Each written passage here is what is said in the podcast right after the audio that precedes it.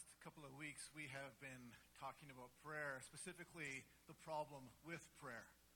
Two weeks ago, we, we talked about how one of the problems with prayer is actually ourselves and our unwillingness to acknowledge God's accessibility to us. But that the solution to that problem is found in the Holy Spirit as a fulfilled promise by God that affirms our dependence on Him and invites us to know God and to be known by God. Last week we talked about the problem of prayer at all times, where we recognize that praying at all times seems like an impossible and unrealistic request. But that because God is accessible to us, because He is over all, through all, and in all, that we can converse with God whenever and wherever we are. Today, we are concluding our series on the book of Ephesians. We are also concluding this mini series on the problem with prayer. Now, we have been journeying through this letter from the Ephesians since September 2019. It's been a long journey for us. And throughout much of this letter, it is rooted in the two greatest commandments that Jesus lays out for us to love God and love others. Which brings us to the last problem with prayer this idea of praying for one another. And as I was, as I was preparing for this message this week, I came across some prayers from kids as that I thought would be fun to share today just to give a brief sampling of what some of these prayers could look like. Dear God, I went to this wedding and they kissed right in church. Is that okay? Dear God, thank you so much for the baby brother, but what I prayed for was a puppy. Dear God, are you really invisible or is that just a trick? Dear God, if you give me a genie, a, a genie lamp like Aladdin has, I'll give you anything you want except my money and my chess set. Dear God, I bet it's really, really hard for you to love everyone in the whole world. There's only four people in my family, and I could never do it. And the last one.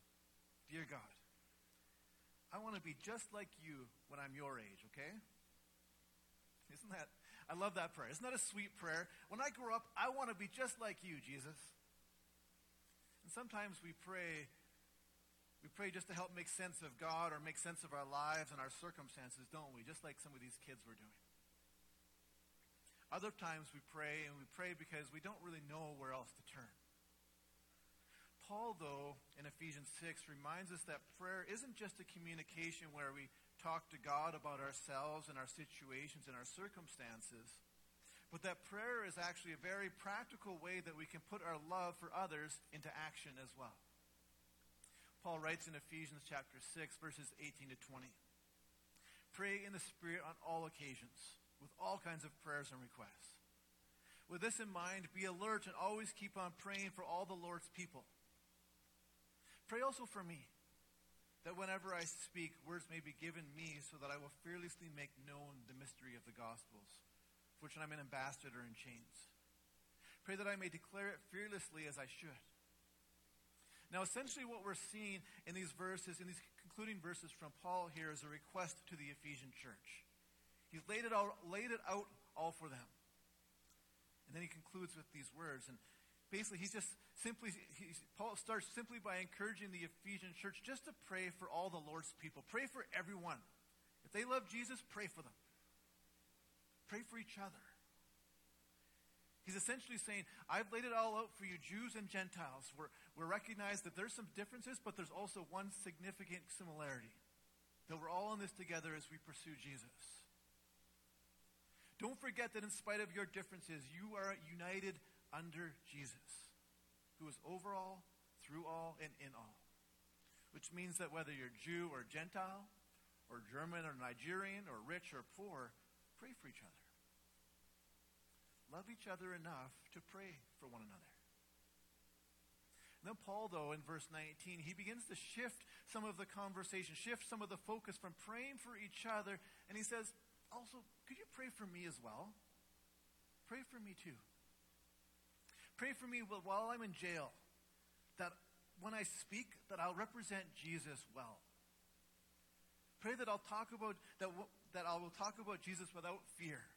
That I won't be afraid of what the Romans will do when I tell them how much Jesus loves them or who he is. Pray for me. Now consider here for a moment who Paul is talking about, talking to. Who this letter is written towards. We know that it's written to the Jews and Gentiles. The reality is, is that they would have understood spiritual leadership under a certain context of religious authority where the spiritual leaders that they followed before following Jesus were often viewed within a certain degree of hierarchy that distinguished the spiritual leaders above everyone else priests, Pharisees, Sadducees. All of these spiritual leaders whose followers had placed them on this pedestal high above everyone else. They were admired and respected and revered. These were teachers who had all the authority and perceived spiritual knowledge that none of them lower people could have. So, the, where the cultural norm of that time would have just nurtured this perceived strength of these spiritual leaders. These, these, clear, these leaders clearly had their lives put together. They weren't in need of anyone, and everyone knew it. As I mentioned last week, though, prayer reminds us that we are dependent on God. So when Paul here says, pray for me, Paul here is actually recognizing his own limitations and inabilities and his total dependence on God. But he's actually beginning to model for them a different form of spiritual leadership for the Ephesian church to follow and live out. Paul here in this request to pray for him models for the Ephesians what healthy vulnerability looks like. instead of insulating himself from others and denying his shortcomings and limitations and staying high up on that pedestal, he actually reaches out to the church and invites prayer from them. The reality is, is that people often think that there is strength in working through our struggles by ourselves, working through things on our own.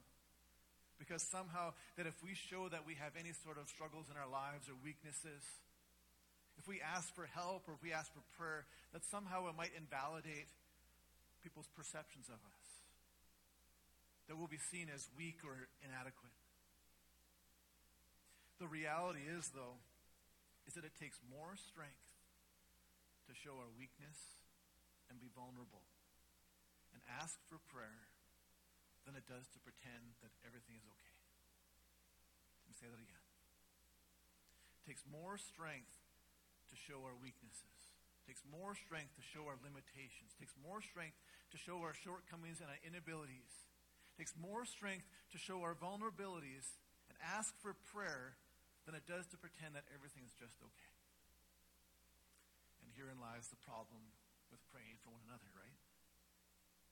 Where our unwillingness to be vulnerable with one another causes us to almost justify our own solitude and isolation just so that we can escape from the discomfort of people knowing us for who we really are or what's happening in our lives. Paul, though, not only climbs down from the pedestal, but he kicks it over says, I'm actually just like all of you. I'm a pastor, but I struggle. I'm a missionary, but I can't do it alone. I love Jesus, but I'm just a man. So pray for me. Paul here is beginning to set the example of what a community built on love looks like. And it starts with praying for one another. Where we set aside the need for self protectionism, where we set aside the fear of our lives becoming scandalized. We set aside the uncertainty that we might simply just disappoint people. See, suddenly life looks a lot messier when we start to pray for each other regularly and consistently. But that's actually what community looks like. Where all of these things, fear and pride and insecurities, these things all become problems that often prevent us from seeking prayer from other people. Ultimately, those things also hinder us from, from becoming the church God designed us to be. So, what is it for us? What is it for you? The fear that you might disappoint someone. They'll know that I don't have my life all together if I ask for prayer. So the fear of scandal. I'm afraid I'll just be labeled as a hypocrite if they know. Is the effects of pride? Something happens and we just we need to make a major decision and we conclude, well, that's just life.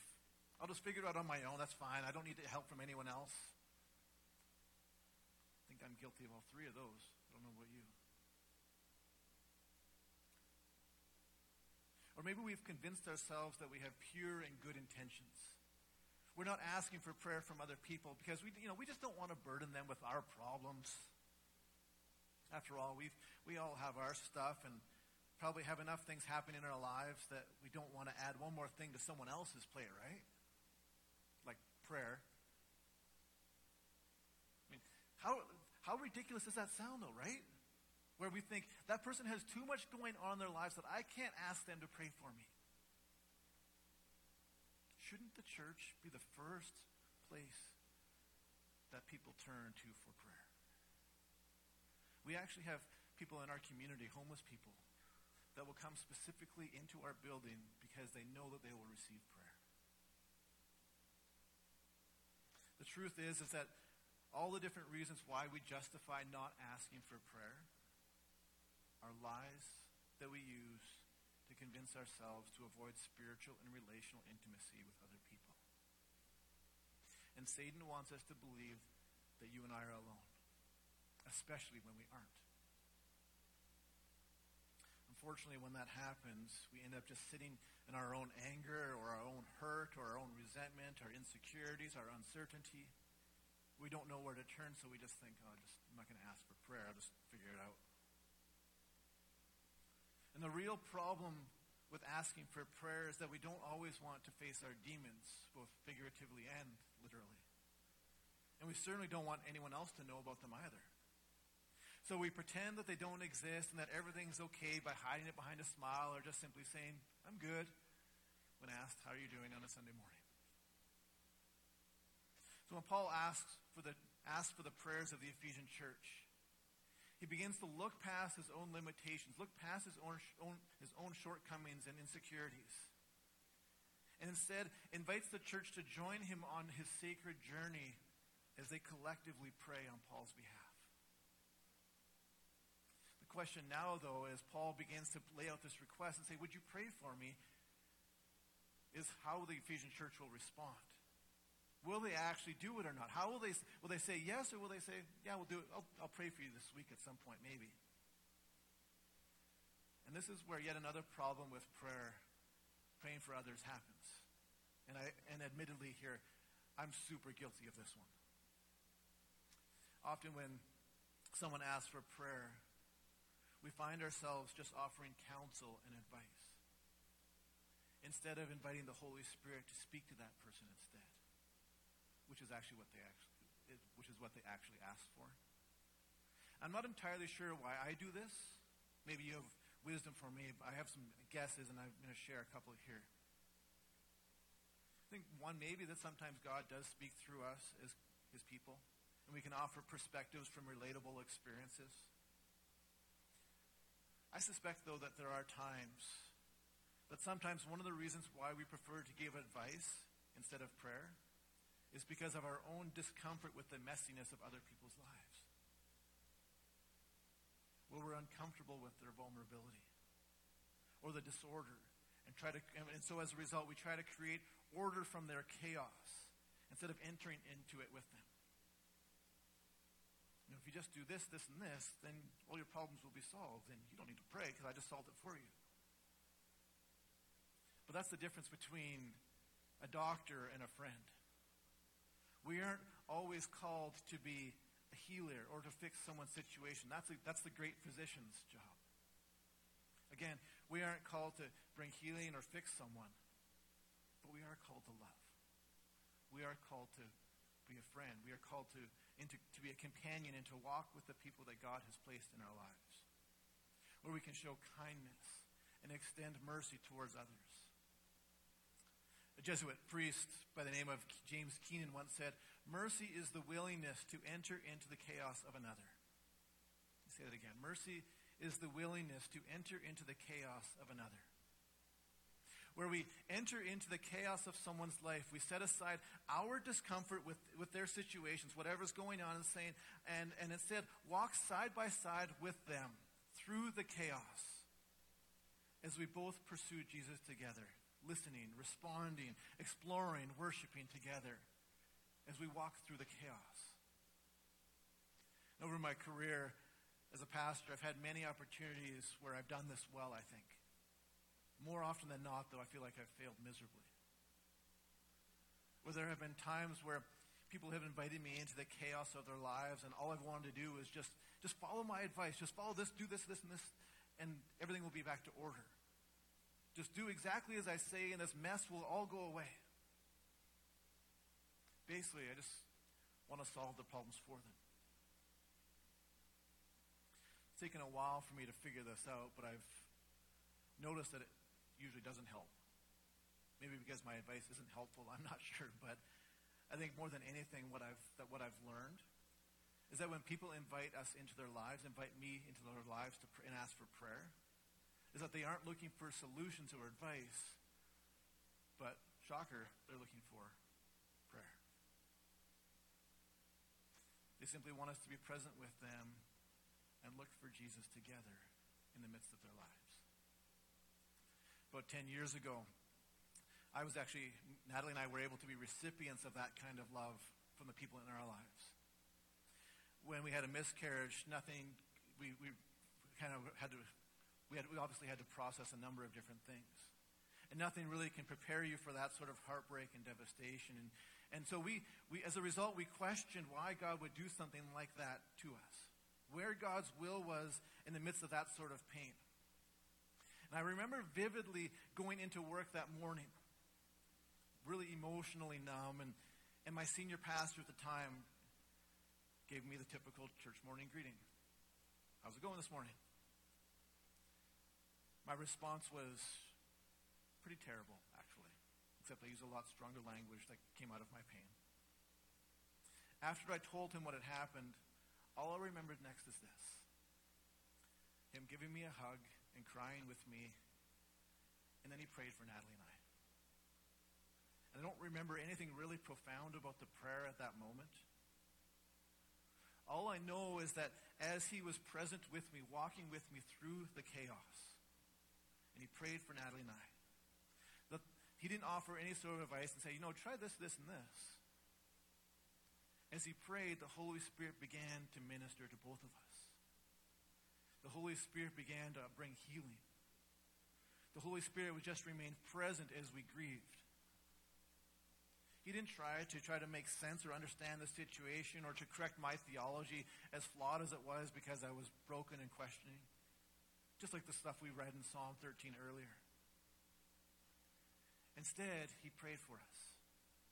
In that very moment, and, and he just and he just we just stopped everything we were doing. He said, Can I pray for you? And we prayed in that very moment.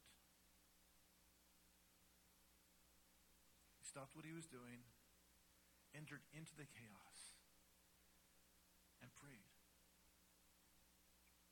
When we pray for each other, we reflect the kingdom priorities of community, and we invite God's character to be at work in our lives.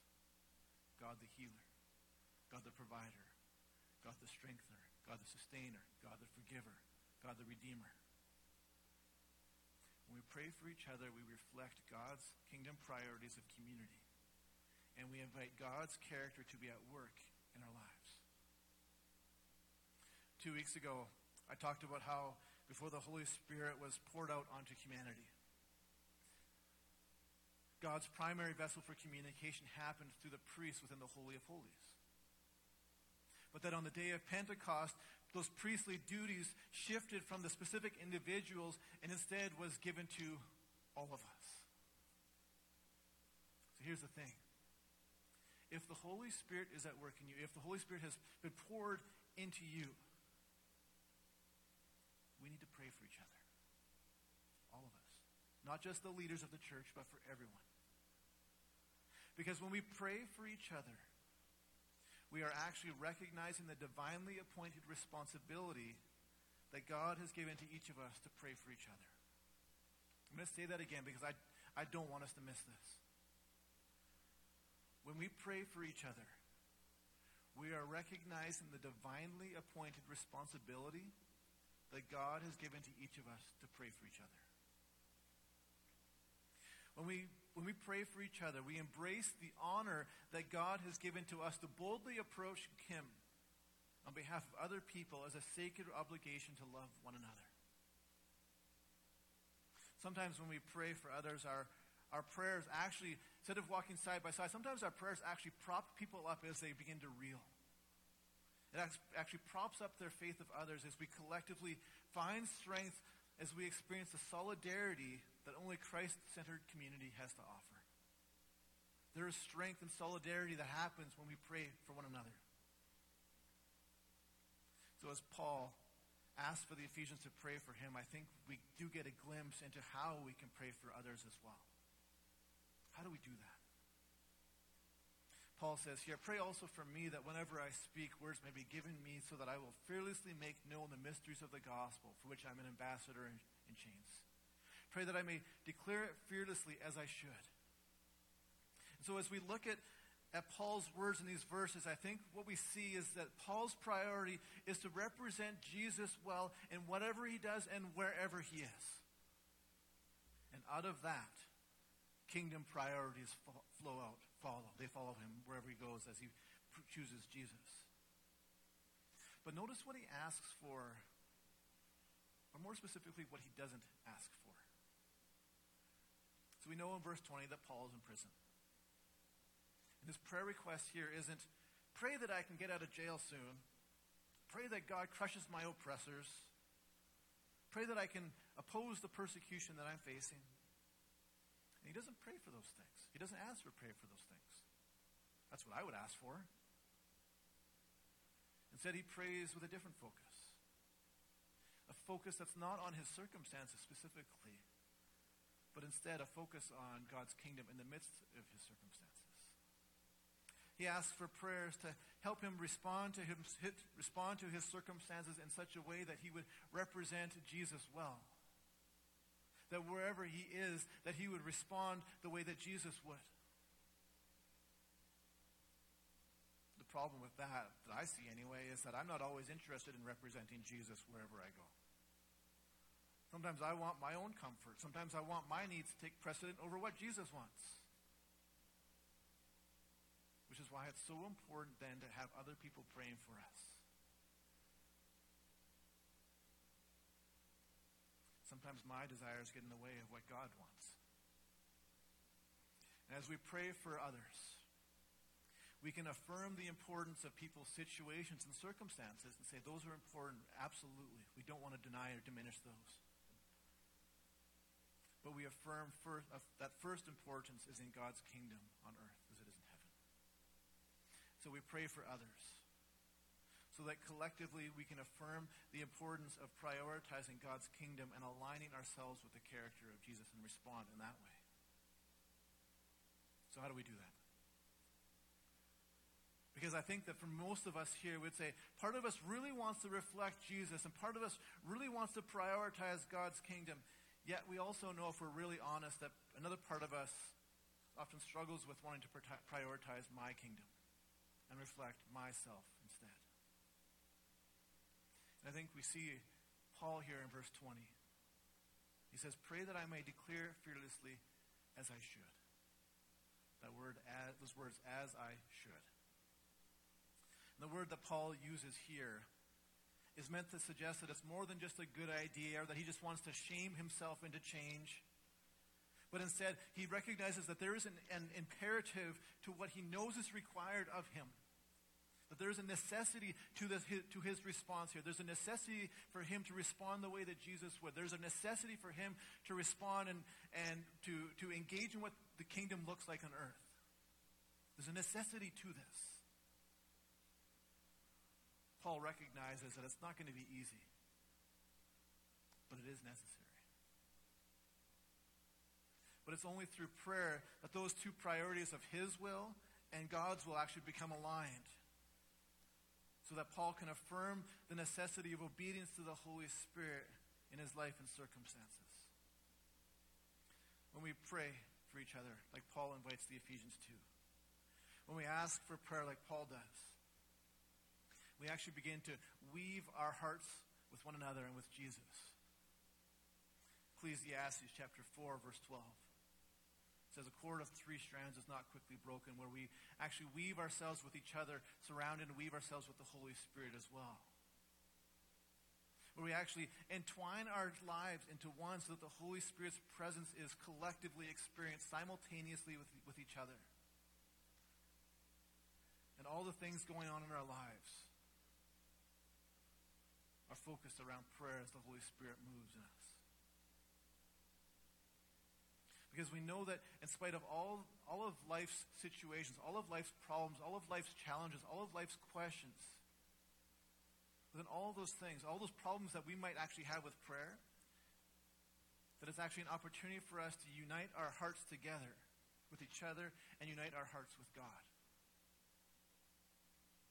We pray together, we actually began to collectively affirm our dependence on God where our perspective is no longer on ourselves, but instead it begins to, to shift and focus on the nature of God at work in us and around us. I'm going to invite the worship team to come on up. So how do we how do we do this though? How do we how do we put this into application? What is the the put the boots on the ground, so to speak, when it comes to this idea of praying for one another? Seems like a good idea. We talk about it in church often. How do we pray for each other? So, one question, one prayer. Keep it simple. Here's the question Hey, can you pray for me today? Pretty simple question. Can you pray for me?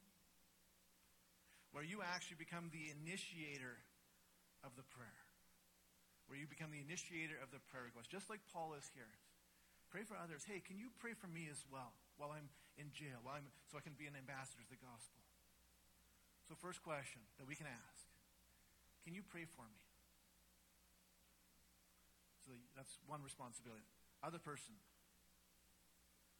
Yes, I would love to pray for you. That's your response. A prayer is this pray that they would know that the Holy Spirit, that they would know the Holy Spirit's presence more deeply today. Doesn't require extra information, extra details. Pray that you would, that the Holy Spirit would reveal himself more deeply, more profoundly, more personally in that moment.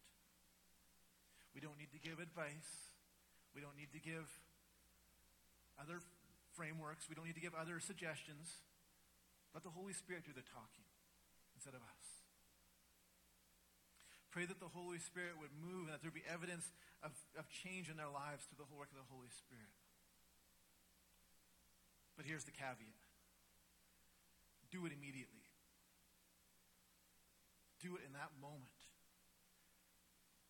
I can't tell you how many times where I have witnessed God move and speak and encourage and prompt and affirm in moments where people have prayed for me in the specific moments.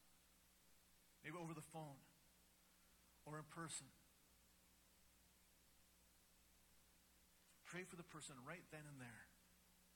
Wherever you are, whenever you are. God's already present you. That's what we talked about a couple weeks ago, right? The sacredness of God's presence is everywhere. So here's what we're going to do today. We're going to put this into practice worship team is going to conclude with a song. After the song, we are going to end our live stream. So we want to wish you well, live streamers. But here, I'll give some instructions here.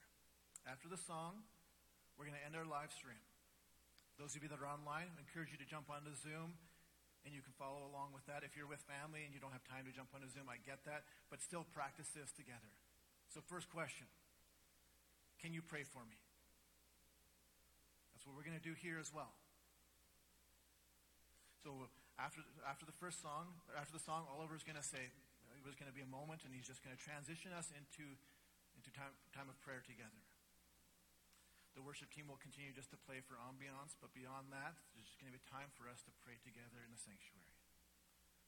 So what you'll do is you'll say, Hey, can you pray for me today? I guarantee you there's going to be a 100% success rate if you ask that question. No one here is going to say no. If you're by yourself today, I'm going to be at the front here, or you can look for someone who else is by themselves. I'd love you to ask me to pray for you. Someone asks you to pray for them, pray for them. We're not going to dismiss. We're just going to, once you finish praying for each other, then you can just leave quietly, and we're just going to continue to have this space here where we can pray together. Can you pray for me? Yes, I'd love to pray for you. And then pray that the Holy that they would know the Holy Spirit's presence more deeply and more profoundly today. Does that make sense? Any questions? Beautiful. Um, let me close in prayer, and then we'll transition out.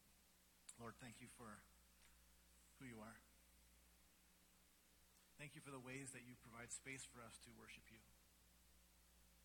And Lord, as we enter into this time of reflection and celebration and, and, and pray for your spirit to move, God, we pray that you would.